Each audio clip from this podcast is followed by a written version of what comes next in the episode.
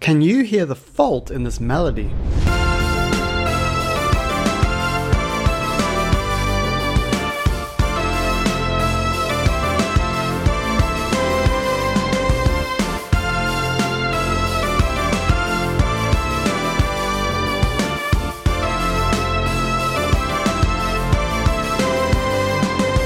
If you couldn't hear the fault, don't worry, that's what you're about to learn. And more importantly, you'll learn our rule for fixing this fault in the melodies you've already written and avoiding it in the melodies you'll write in the future.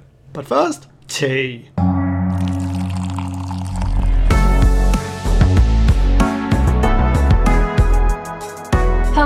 Revolutionary music makers. I'm Kate Harmony, this is Ray Harmony, and welcome to Hack Music Theory. The fast, easy, and fun way to make music. If you're new to theory, or if you just want a refresher, then read our free book 12 Music Theory Hacks to Learn Scales and Chords. You'll be able to instantly apply these hacks to your songwriting and producing. So head on over to hackmusictheory.com right after this lesson and download your free PDF.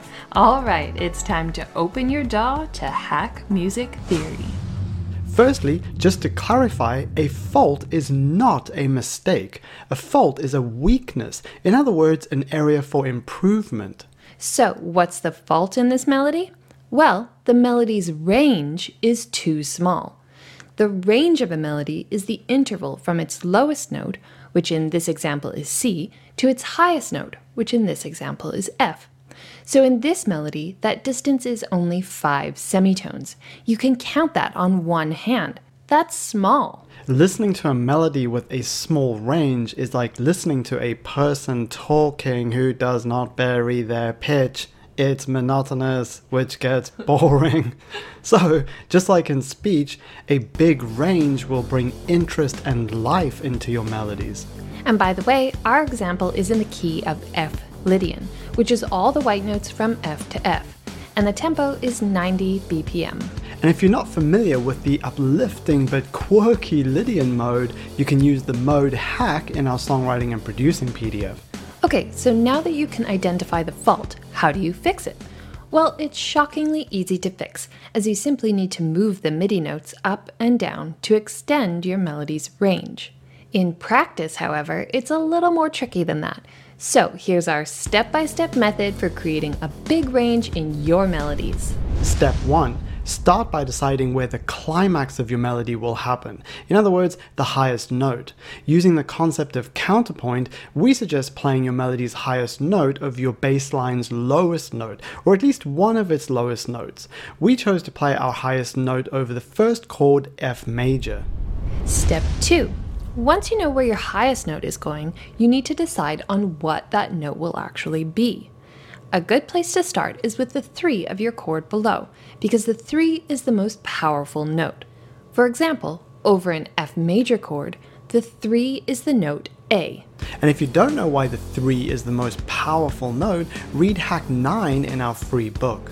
And obviously, you don't have to use the 3 as your highest note, it's just a good note to get your creative juices flowing. We actually use the 2 as our highest note, so over the F major chord, that's G. Step 3. Next, do the opposite. Decide on where the lowest note of your melody is going and what it will be. We suggest playing your melody's lowest note over your bass line's highest note, or at least one of its highest notes.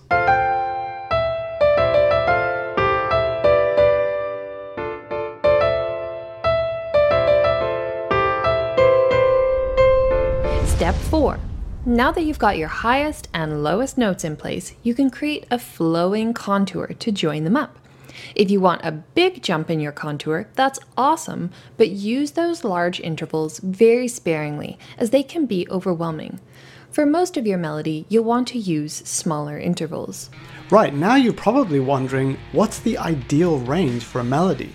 Well, just like every person in the world is different, every melody is different too. So, while there's no one size fits all range that's ideal, you'll know when your melody's range is too small because it will be boring and lifeless. And you'll know when your melody's range is too big because it will be really difficult to sing.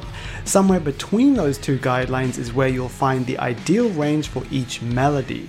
And yes, your melody should be singable even if you're writing it for synth or guitar or some other instrument. Great melodies are singable melodies, always. So, to conclude, our melody range rule is that your melody must have a big enough range to keep it interesting and full of life, but not too big so that it's hard to sing.